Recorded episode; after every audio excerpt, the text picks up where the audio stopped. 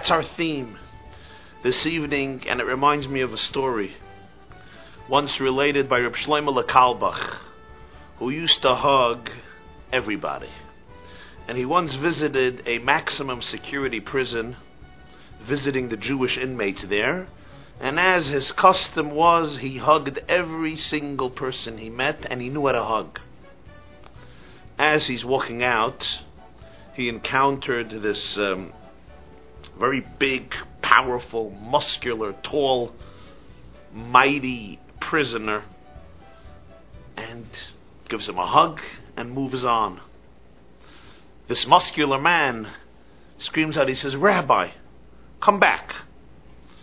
Some people were very weary. They were uh, somewhat afraid what this person might do to the rabbi. After all, they were very different types of people, different colors, different races, different backgrounds, different history, different class of people. What might happen? But uh, unfazed, came back. And this big muscular fellow tells him, he says, Can you do that again?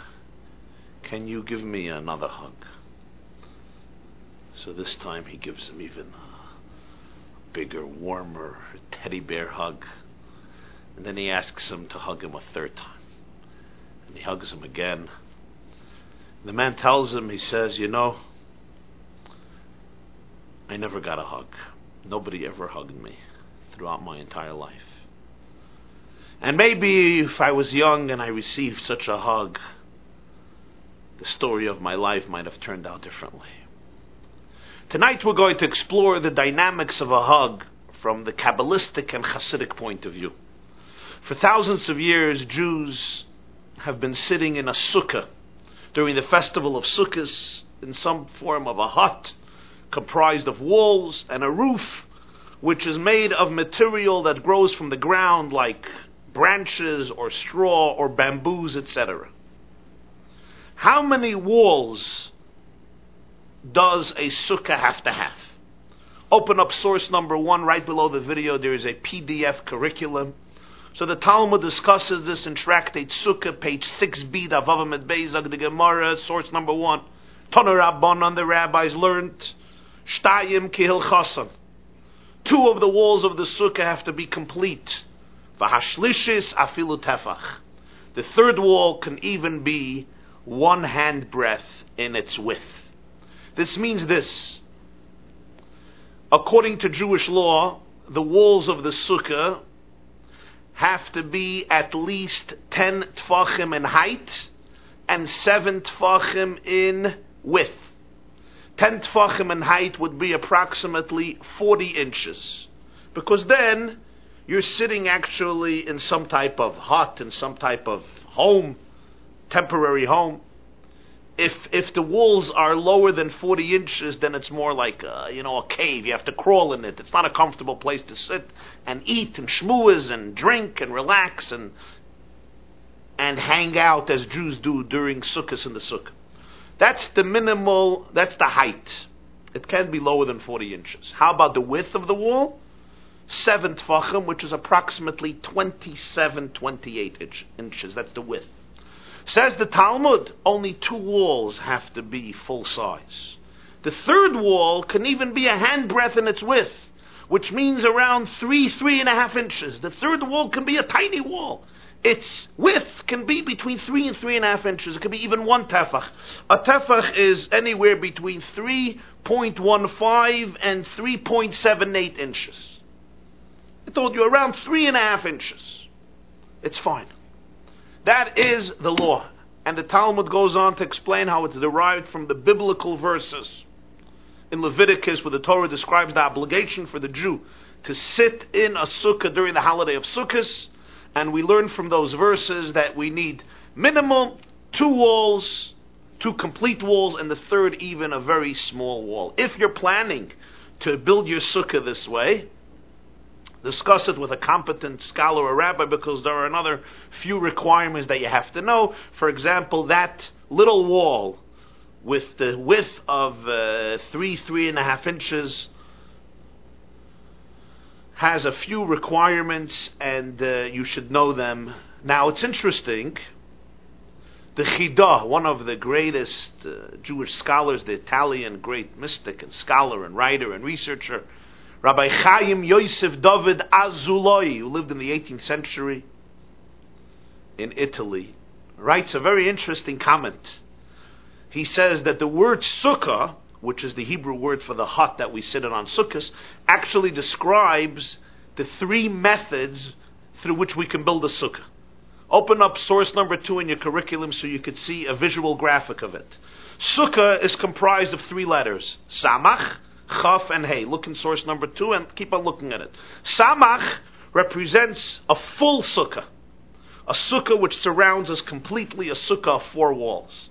The Chaf, the second letter, represents the second way you can build a sukkah. Three walls, and the fourth wall is open. Look at the Chaf. The Chaf has three walls. And finally, the Hay represents a third way in which you can build a sukkah and it's kosher. And that's like a hay. The hay has complete two two walls which are complete, right? The roof on the top, and then the vertical wall coming down, and then the third little wall, hashlishis afilu tefach, which is a handbreadth it can be the width of three, three and a half inches, and that's also a good sukkah. So, of course, the best thing is to build a sukkah with four complete walls. But halachically, according to Jewish law, you fulfill the mitzvah also with the other two types of sukkahs, either like a chaf or like a hay. Now, every single law in Judaism contains also psychological, emotional, and spiritual meaning. We're going to explore tonight what seems like a very tiny, small technical detail about the amount of walls and the size of walls and show how this law mirrors profound psychological depth, meaning, and instruction to each and every one of us. And this is based on the teachings of two of the great mystics of Jewish history, Rabbi Isaac Luria, the Arizal, Rabbi Yitzchak Luria, known as the Arizal, the 16th century great Kabbalist from Tzefas, Safad, and the founder of the Chabad school of mysticism, Rabbi Schneur Zalman of Liadi, known as the Alter Rebbe, who lived in the 18th century and the beginning of the 19th century, passed away in 1812. Now, both the and Rabbi Schneur Zalman use a beautiful phrase in the Song of Songs where the bride says these poetic words to describe her relationship with her groom. Source number three, Song of Songs, chapter two, the bride says, Smoiloi tachas liroishi, v'yeminoi techapkeni.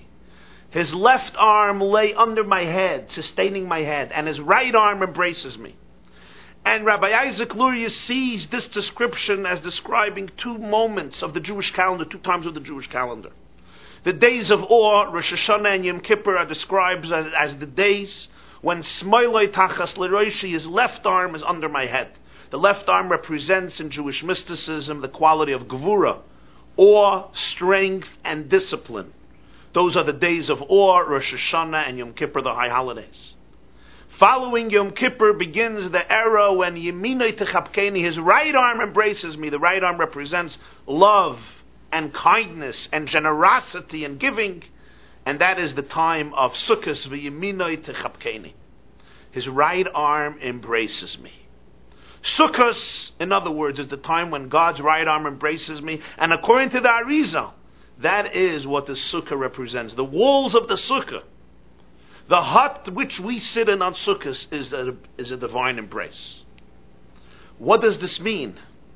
Take a look at source number four. I want to study this together with you. This is a fantastic insight by the Arizal. Let's see.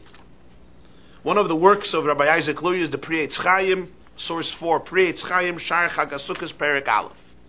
Vihine, he says, and behold, min moitzoy yom kippur ad yom shmini atzeres, Hakoil who soid chibuk hayemin v'yemini techapkeni.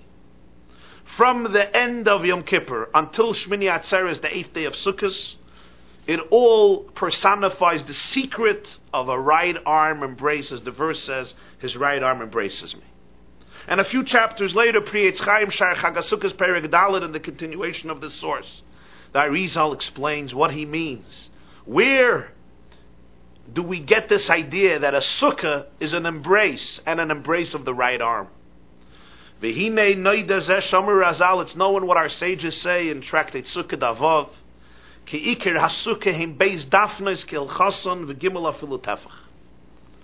That the primary requirements for a sukkah to have two complete walls, and the third wall even a handbreadth in its width. This represents the embrace of the right arm. Vuhu. This means.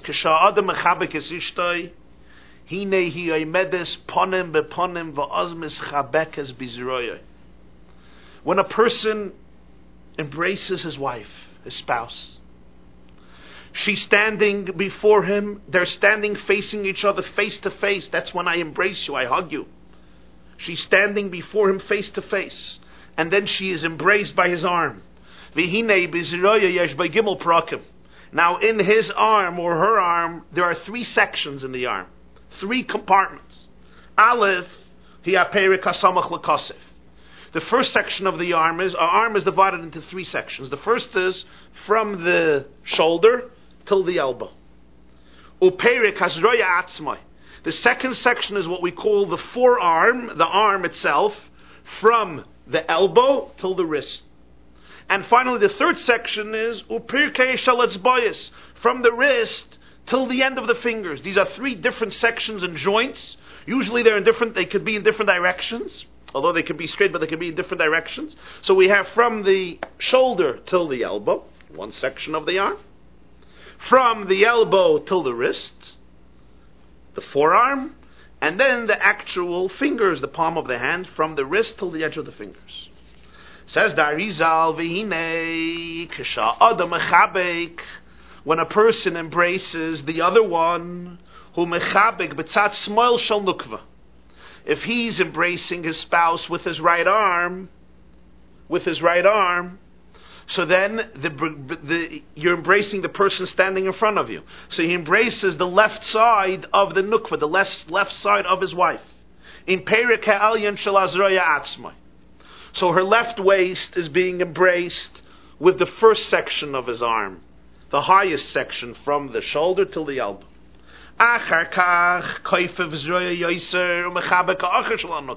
Then the embrace continues, and with the forearm he embraces the back of his wife. With the second section of the arm, from the elbow till the wrist. These are the two complete walls of the sukkah. These are the, the three complete walls of the arm. But then there's a third element of the embrace, and that's the small third section between the wrist and the edge of the fingers. That comes around and it bends over and begins to embrace the right side of his wife's face. This is the deeper meaning of the two complete walls of Sukkah. And the third wall can be even a handbreadth. Kitzad hapanim shalanukva chibuk kula. Rak shir tefach mimena. Because the face of his wife does not get fully embraced, only a little bit of it, like a handbreadth of it. What is the Arizal saying? And look at the image. Look at the image at the end of this source. This image is not mine. It's in the Pri Etz Chaim from the Arizal. You see clearly the image. Take a look at it. This is the sukkah. The sukkah is a right arm's embrace. You have one wall, represents from the shoulder to the elbow. Complete wall. Second wall, from the elbow till the wrist. And then you have the third part. That's the third wall representing a much smaller embrace, a handbreadth, literally the handbreadth, the hand itself from the wrist to the edge of the fingers. And that is the minimal requirement of a sukkah. Of course, if you have a sukkah of three walls or a sukkah of four walls, then it's a complete hug. It's not just a right arm's embrace, it's what we call a teddy bear hug, a complete hug, much better. But the minimal requirement of the sukkah is a right arm's embrace because God is embracing us. And as he explains so graphically, uh, in the style of Kabbalah, using very often the metaphor of relationships between people on earth, between the man and the woman, the groom and the bride, the husband and the wife, and so forth, that actually the embrace is focused on different parts of the body. The first wall embraces the left waist of the person I'm embracing. Look, I'm embracing you like this, so this takes your side. The second section, the forearm, encompasses your back. That's what it embraces, where the right encompasses your back. And then my fingers come over to the other side and they begin touching the beginning of your cheek, the beginning of your face, at least a little part of it. The primary hug is the waist and the back, the full back of the person. And that's what Sukkot represents. Now, Kabbalistic literature is written in riddles, in code language. Allegory, parables are always used. It's metaphoric language and must be dissected. We have to demythologize the abstractions and the metaphors and be able to apply it to understand it. And this was one of the great contribution of the Hasidic masters, because the Hasidic works actually took the Lurianic Kabbalah, the Kabbalah of the Arizal, and made it palpable and applicable, especially the writings of Rabbi Schneur Zalman of Liadi, who wanted to bring down Kabbalah in a system which he called Chabad, Chachma Binada, so that it can be assimilated and internalized within the structures of the person's mind and the person's heart, so we can apply it to our lives. Let us now understand what is the riddle, what is the metaphor that Arizal is conveying to us. Beautiful concept. A hug, an embrace. But what does this mean practically? When I'm sitting in a sukkah and I'm eating soup, or I'm having a shmooze, or I'm learning, or I'm reading, or I'm having a drink, or some people sleep in the sukkah. What type of hug? Who's hugging me? I'm in a hut and there are walls around me and there's schach above me. What does this mean? God is hugging me with his right arm. I mean, it's nice to say that the walls are a hug or an embrace, but what does this mean? How do we understand it? How do we relate to it? What's the message?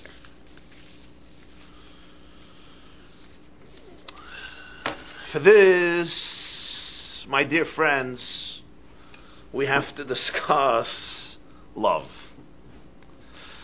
I want to explore with you this evening, let's go on a little journey and explore four different mediums through which we express our affection our love to another person. Our spouses, our children, our friends.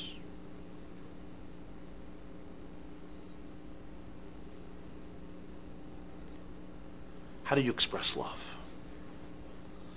We want to examine four ways. The first and obviously most basic way of expressing love is verbally, through your words. When I tell you, I love you, I appreciate you, I cherish you, I adore you. When these words are said sincerely and genuinely, I need not explain the profound impact they can have. The first medium and instrument to the expression of love is the power of words. Through words, different types of words, in different languages and in different ways, the words express our love. But then there's a second way. And that's what's known as the kiss. I don't just tell you I love you, I come over to you and I give you a kiss. And a kiss captures in it an intensity of emotion that words somehow can't contain. In a way, the kiss is telling you, I love you more than any words can say. And then there's a third way through which you can express love. And it's even deeper than the kiss. It's the gaze of your eyes. The silent but intense gaze of eyes. When two lovers look at each other. The Song of Songs says, Your eyes are like doves. The groom tells the bride, or the bride tells the groom, Your eyes are like doves. Doves, lovebirds, can gaze at each other for hours and they kvel in looking at each other. And that's another form through which we express love. It's a very deep way of expressing love. I look you in your eyes. I don't have to speak. I don't have to touch. I don't have to kiss. I just look you in your eyes. Because eyes tell a very profound story. Eyes capture the soul. When I look you in your eyes, I can also see very deep things in you. Which is why, and you may try this, people will often become comfortable when you just look them in their eyes without saying a word. You can try it out. Go look somebody in their look somebody in their eyes, unwaveringly. Either after a few moments they're going to look away or they will start a conversation because it can become very awkward because eyes are extremely revealing. But in very real relationships between people, I can look you in your eyes and I'm comfortable and you're comfortable. And on the contrary, Eugen, there's an expression, the Eugen haben gerät, the Eugen haben geschwiegen. In Yiddish, the eyes spoke and the eyes were silent. Sometimes the gaze of the eye contains very profound emotions of love.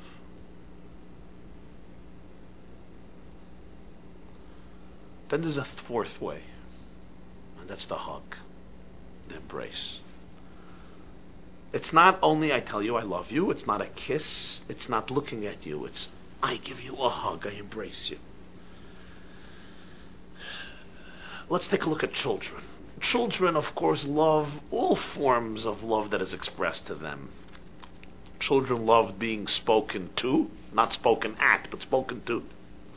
Children love a good geschmack kiss. Yes, not too often, and not a choking kiss. But children sometimes love a kiss. And they, of course, appreciate when you look at them. you look at them, you don't just look at your cell phone or Blackberry reading the text as they're talking to you. But above all, is it not true that children love being hugged, being held, embraced, and hugged?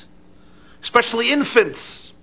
Infants and a lot of children, even older, love the hug. They love the embrace even more than the words, even more than the kiss, even more than the eyes. The hug means so much. In fact, as we know today, it is indispensable to life itself. Infants who never get touched, never get touched, never get held, never get hugged. In so many instances, after two years, die. It's essential to life, it's indispensable to life. What's the secret of the hug? What does the hug represent? And it's fascinating that in the teachings of Hasidism, all these four mediums of love are dissected and analyzed, and the soul of each of them is brought out, including the secret, the soul of a hug. There are two major differences between the dynamics of an embrace and the other three mediums of love.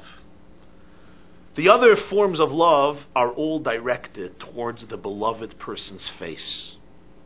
The back, the hug, is directed towards the person's back. When I talk to you, I'm talking towards your face. I talk to your face. I don't talk to your back. I don't say, hey, turn around, let me talk to your back. I want to see your eyes, I want to see your face. When I kiss you, I kiss you on your cheeks, I kiss you on your lips, I kiss you on your head. Usually don't kiss somebody on their back.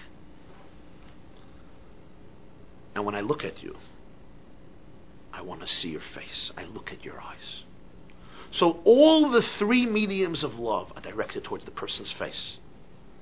The hug is unique. You don't hug somebody on their face. As the Arizal describes, you embrace them on their back. It's an embrace of the back. I hold your back. That's the uniqueness of chibuk. There's one more difference. The other three forms of love don't grip the person. They don't seize the person. I speak to you, you can go away. I kiss you, you can go away from the kiss. I look at you, you can move away, you can look away. But when I hug you, you can't move anywhere. I'm holding on to you. It's almost like I don't let you leave. I'm almost forcing you in my grip. Only the hug has that dynamic.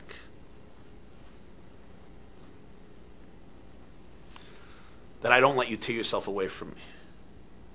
Now, once we will grasp the spiritual energy behind the hug, once we will understand the soul of a hug, we will understand how these two unique characteristics of an embrace, its target being the back, number one, and the gripping hold on the embraced one, number two, are actually interdependent upon each other.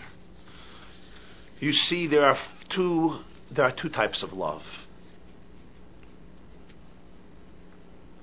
There's what we call reciprocal love and what we call unconditional love. Reciprocal love is a love in which I cherish you and I adore you because of you, your personality. There's something about your life that enriches my life, and I love it. It may be your kindness, your honesty, your depth, your candidness, your wisdom, your intelligence, your humor, your ambition, your creativity, your approaches, your perspectives, your twist on things. Whatever it may be, it may be something I can't even describe in words. It's just something special about you, something unique about you that attracts me to you. My life is enriched by my relationship with you. Without you, my life would be so much shallower, so much emptier, so much more impoverished. Ask yourself, what is it that your beloved one adds to your life, gives you in your life? It may be very practical, very pragmatic, very deep, emotional, and so on and so forth. This is a powerful love. It's an intense love. And it's the love that's expressed in words, in a kiss, and in a gaze. And that's why they're all directed towards your face, because your face is the primary location of reciprocity. I receive from you what I can get from you, usually through your face, through your mouth, through your intelligence, through your words, through your eyes. The primary seat in which your individual personality and uniqueness is expressed, the primary place where these features are expressed, is your face. So when I'm telling you I love you, when I'm looking at you with love, when I'm giving you a kiss, what I'm telling you is I love you because of your face. I love you because of that which you give me. You give me back so much. Your mouth, your words, your personality, your eyes, your intelligence, your heart, your soul. This is a very strong love. It's a beautiful love. It's a tremendous love. But at the end of the day, the love is based on the fact that I love you because of what you give me. Essentially, it's an extension of my own love, my self love. I love you because I love myself and you give me so much. You add so much to the self. So, in a way, what I'm saying is as long as you're here for me, I'm here for you. As long as I'm enriched by you, you will be enriched by me. As long as I have your company, you will have my company. It's a beautiful love, but it's a love that its focus is ultimately what I am getting from you.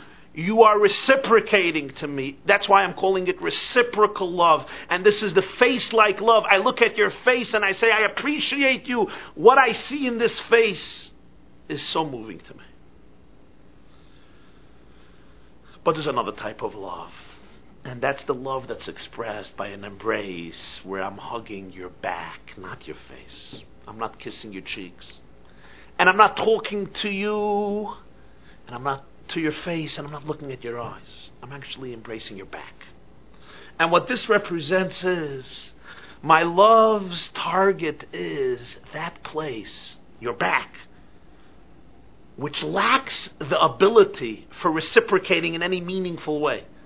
The back is not seen as the primary location of the human being's uniqueness and individuality and personality. In fact, it's very hard to recognize the differences from between people when you look at them from their backs rather than from their faces.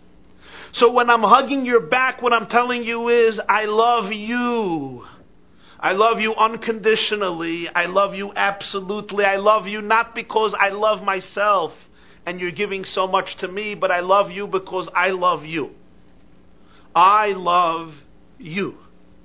My soul loves your soul.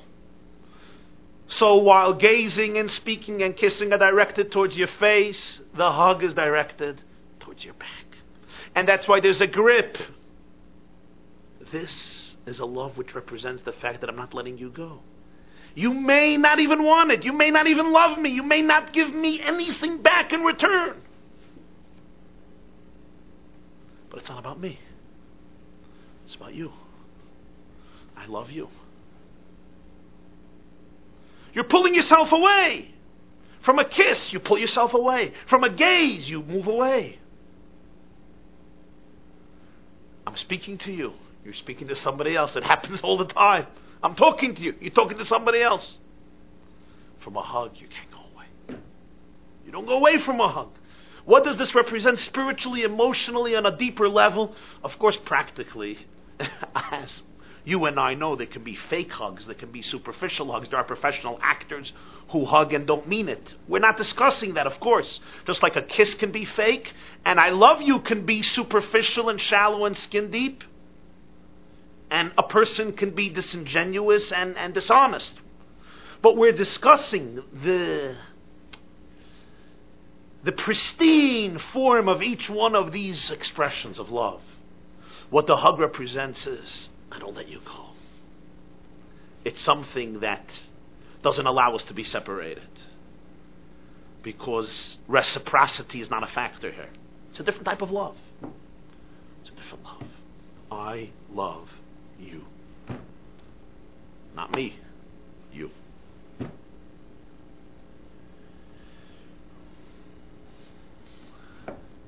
That's why I asked in the beginning of the class Did you ever hug somebody? Do you know how to hug somebody? Do you know how to give a real hug? A hug which says, I love you unconditionally, absolutely, no strings attached.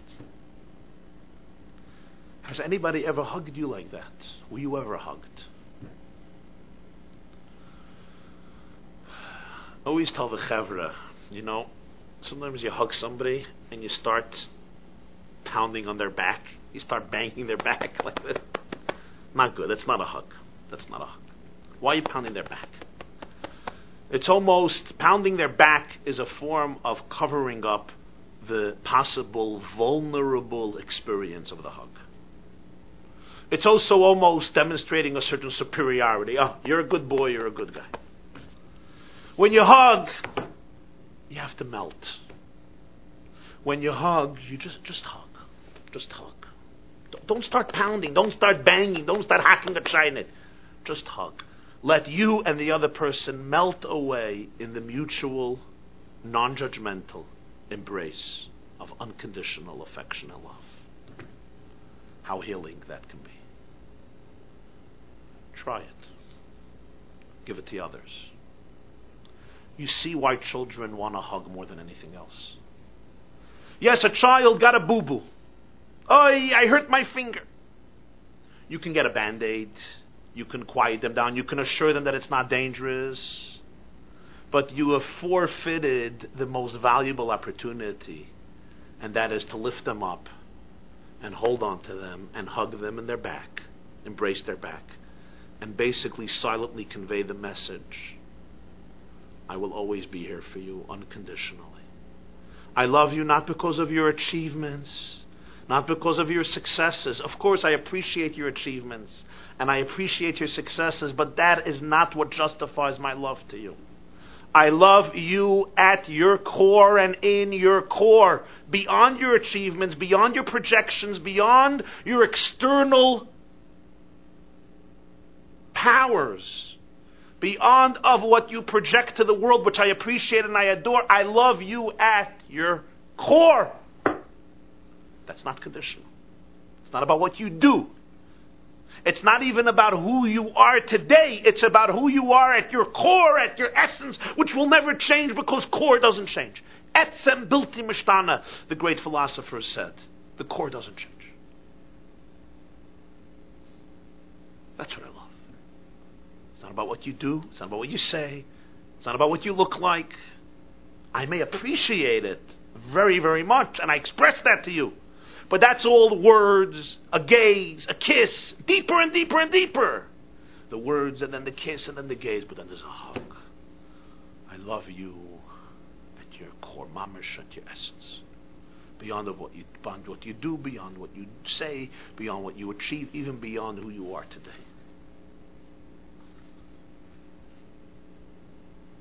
And that's what children need. Children want that hug. They want that unconditional promise. I just love you. That's what a soul needs. That's what a person needs. That's what the inmate was telling Shlomo. That's what he felt. That's what I need.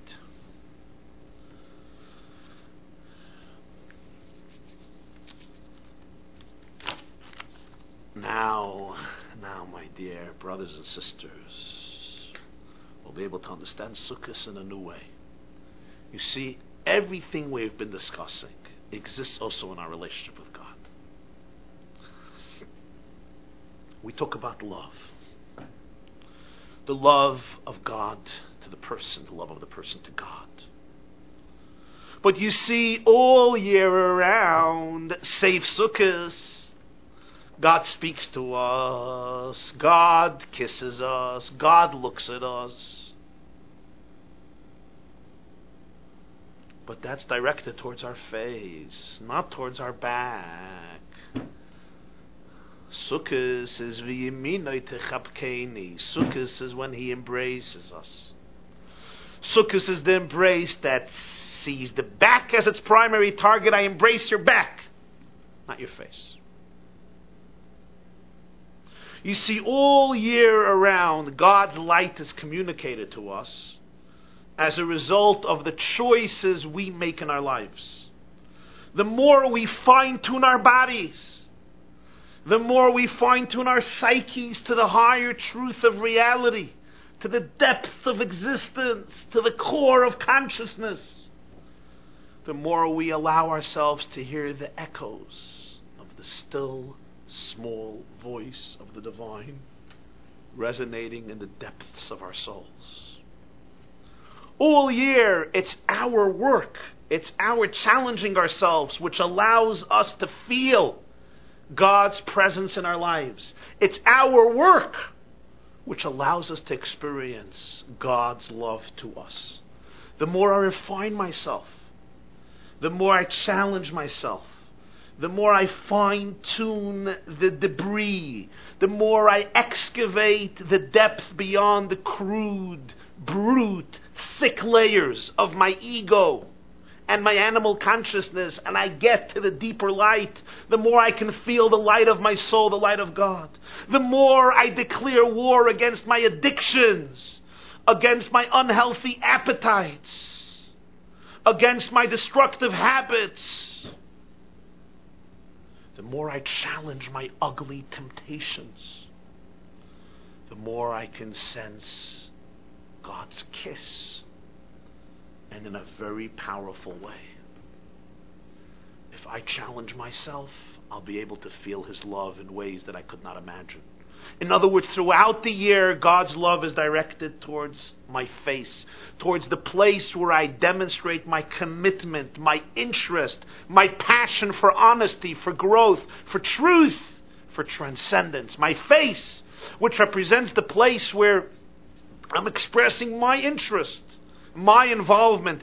That's the target. That's the place where I receive the love in return. And it's fascinating because go through the Jewish holidays. And each holiday represents another form of love.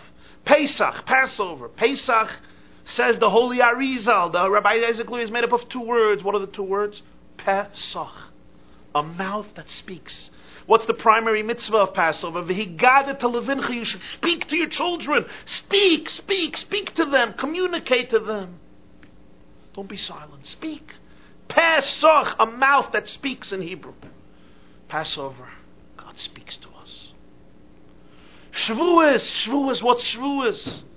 The Kabbalah describes the Torah, when a Jew learns Torah, the Kabbalah describes it as a neshikin, it's a kiss. Is dapkus rucha berucha. When I kiss you mouth to mouth, my inner spirit, so to speak, breath goes into your breath. What's Torah? Torah is anon nafshik is the beginning of the Ten Commandments given on Shavuos. Are with the words of Anoichi, the word Anoichi, which is an acronym the Gemara says, Talmud says in Shabbos. Anon nafshik Yehavis. I have transcribed my soul into Torah. When I give you Torah, I'm giving you my inner soul. Moses tells the Jews, God spoke to you face to face. The emphasis is not just He spoke to you. It was face to face. It was from a faith to a faith. Shavuos is God's kiss. His inner breath can go into our breath. When I learn Torah, His inner breath is internalized in mine. Then you have Rosh Hashanah. Rosh Hashanah and Yom Kippur, God gazes at us. Passover, He speaks to us. Shavuos, He kisses us. Rosh Hashanah, He looks at us. Kivakor asiroye edrei mavritzoy neitachas shifte we say in a sanatoikiv one of the holiest, most heart-stirring prayers of the high holidays, as a shepherd reviews his flock, bringing each sheep under his scepter. God scrutinizes and looks at every single creature. Yomim Noirayim, the days of awe, the days of Yira of awe, Yira, the letters of Re'iyah, the word Yira in Hebrew, awe, fear, Yud, Resh, Aleph, the same letters like Re'iyah, seeing. It's seeing that inspires awe. The famous Shalah, Rabbi Yeshaya Horowitz, the 16th century great rabbi from Prague and Frankfurt and Jerusalem, Rabbi Yeshaya Horowitz, Isaiah Horowitz, the Shalah, Shnei Luchas Habris writes, the famous verse says, Aryeh Shag Milayira. When a lion roars, who will not fear? And he says, Aryeh is an acronym, the lion. Elul, Rosh Hashanah, Yom Kippur, Hoshayna Rabbah, Aryeh. Elul, Rosh Hashanah, Yom Kippur, Hoshayna Rabbah. But the primary time is Elul, Yom Kippur, Rosh Hashanah, Aryeh, the first three letters. And Aryeh is the same letters like Re'iyah, seeing, and Yira, or Mila Yira, who will not fear and who will not see.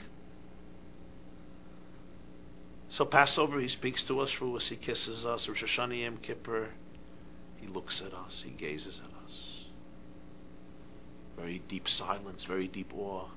Now Sukkot Sukkot, he embraces us. Sukkot, he hugs us. And let me explain. What is Sukkot? What is the mitzvah of eating in a sitting in a sukkah? What is the mitzvah? The mitzvah consists of doing whatever you do the rest of the year in your own time. When you do it in the sukkah, it's a mitzvah. What's the mitzvah what are we commanded to do in the sukkah? Not to learn Torah necessarily, not to pray necessarily, not to meditate necessarily, not to give charity necessarily. I mean, you could do all these things, but to eat, to drink, to sleep, to chat, to read, to schmooze, to relax, to hang out,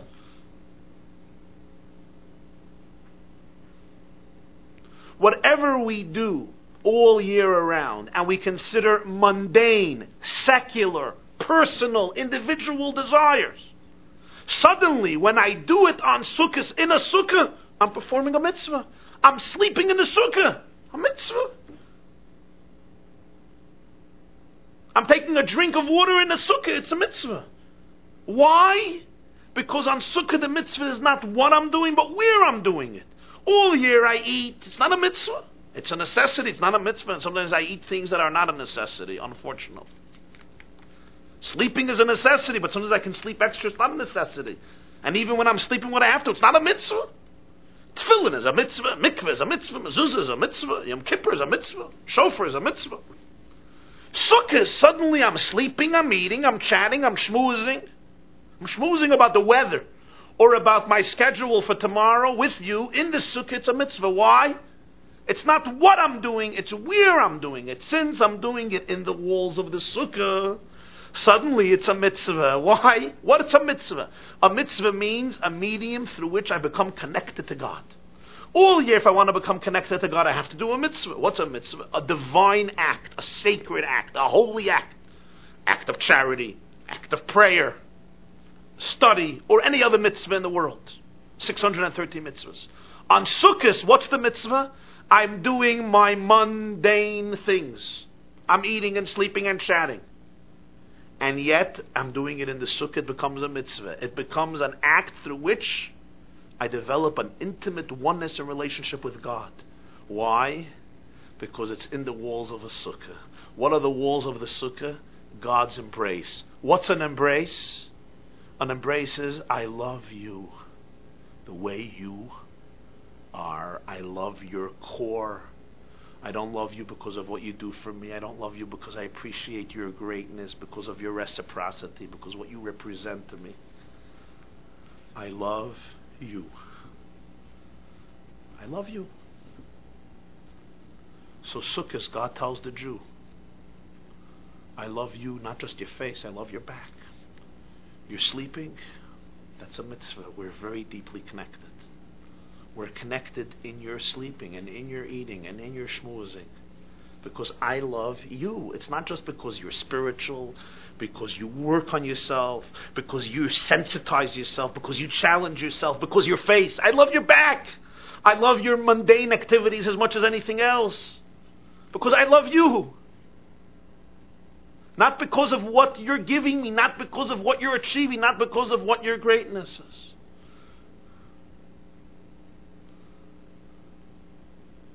So all year around, it's not a mitzvah, but when it's done in a sukkah, in the place of God's embrace, now it's a now it's a mitzvah, because that's what sukkah represents.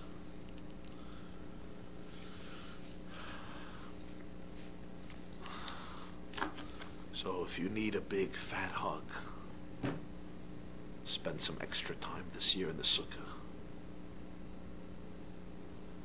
And give that hug to other people as well. Have a good night and a good Yom Tov. See you next Sunday night. We'll have another special holiday class on the Yeshiva